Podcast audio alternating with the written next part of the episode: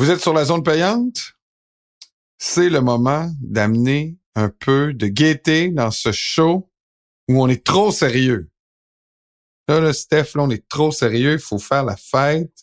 On finit bientôt la saison de football. On Ouais. fête pas nécessairement le fait qu'on finit la saison de football, Non. mais on fête le fait qu'on est en route vers le Super Bowl.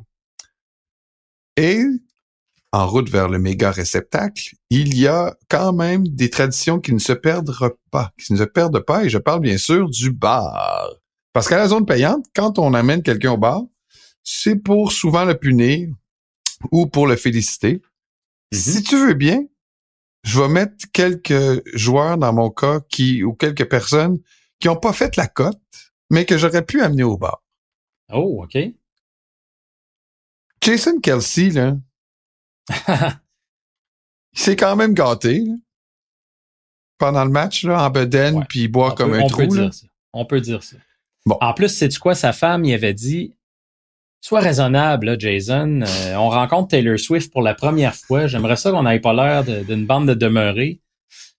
Et Jason a dit Moi, je, me- je suis Jason Kelsey. là. Je vais faire ce que je veux. Bon, ben il a fait ce que veut, ce qu'il a voulu. Il s'est promené, euh, il s'est exhibé et euh, il a bu comme un trou. Il a eu l'air d'avoir du fun aussi dans le tailgate. C'est le même qu'on l'aime là. C'est un fou là, un peu là, tu sais. euh, bon, mais que je l'amènerai pas au bar parce que je considère qu'il a assez bu. Fait que euh, je vais, je vais pas l'amener au bar. Deuxième personne que j'amènerai pas au bar, mais que j'aurais pu, c'est Tyreek Hill. Parce que là, Tyreek, je sais pas si tu as regardé, Les histoires de divorce? Ben oui. Bon, là, on n'a pas beaucoup parlé dans le podcast, là, puis euh, avec raison. là, je pense que toutes ces ces ces ces ces démêlés avec ses ex-copines qu'il a mis enceinte, puis ses, ses, ses pensions familiales qu'il doit payer. là, je pense que je sais plus le compte, là, mais je pense qu'il y en avait quatre là, juste cette a- année. Là. Euh, Il a l'air d'un enfant de cœur. Moi, je l'engagerais dans une chorale. Ouais, ben clairement, euh, hide your wife, hide your, euh, your, your daughter quand il arrive. Mais c'est ça, c'est que Tyreek, là, écoute, une chance qui est excellente. Parce que même s'il était très bon, Ça serait pas assez. ben non, parce qu'il est vraiment une distraction là. Tu sais, pendant l'année avec les Dolphins là, quand c'était pas des ex qui le poursuivaient, c'était à son podcast qui disait des niaiseries. Quand c'était pas à son podcast qui disait des niaiseries, ben il, il défiait un, un joueur d'une autre équipe pour un 100 mètres. Tu sais, il- puis dans le vestiaire, tu sais, il, est toujours disponible pour les médias, puis tu sais, il révèle des informations quasiment à ses blessures des autres. En tout cas, il est spécial. Une chance qui a couru, une chance qu'il a gagné 1800 verges cette année. Et là, ben là, cette semaine, c'est ça, là. Il se divorce avec sa blonde.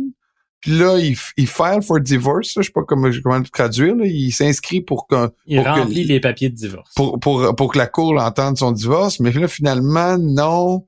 Fait qu'il- il a pris encore beaucoup de, de, de visibilité là, à tort là, sur une histoire de cœur. Bref, Tyreek, là, il se prépare peut-être quelques visites au bar l'an prochain. là.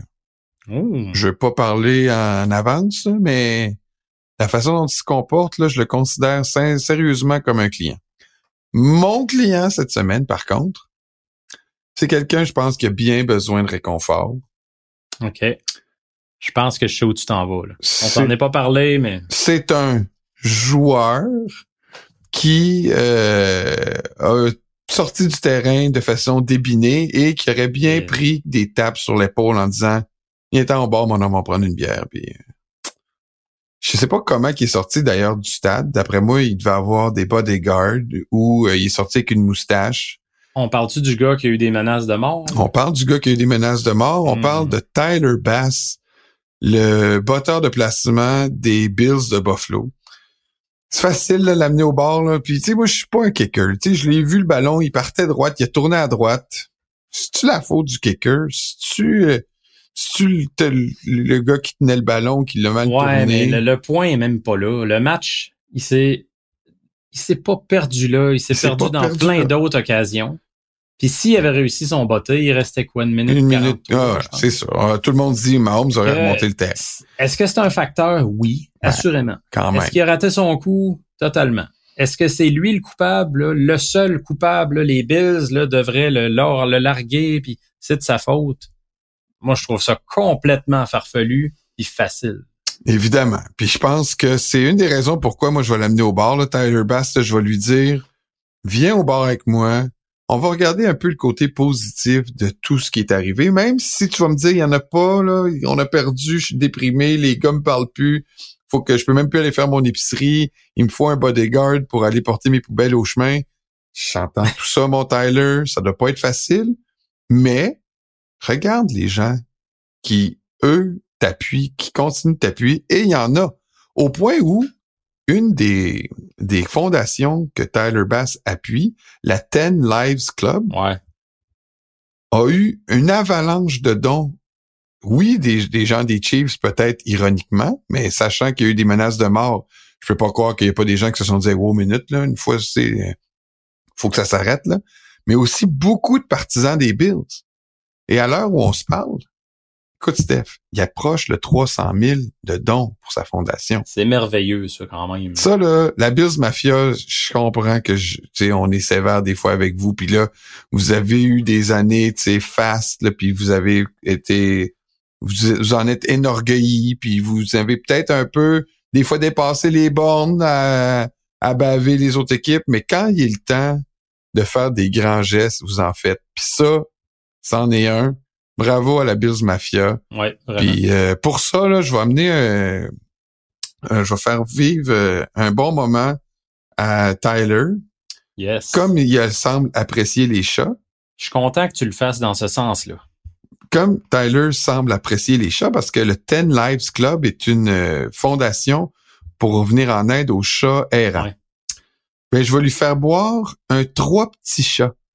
Oh! Hein? Raffiné. Tu me voyais pas venir, hein? Non, pas le trois, le trois petits chats, c'est un once de rhum, un once de bar mix et deux céleris. Deux céleris? dans, dans, ton, dans ton verre. OK.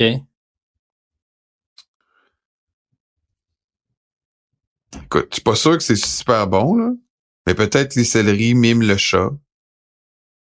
Ça doit faire des moustaches, je sais pas. Écoute, on va en prendre un, mon Tyler, chacun, puis après ça, on ira sa bière.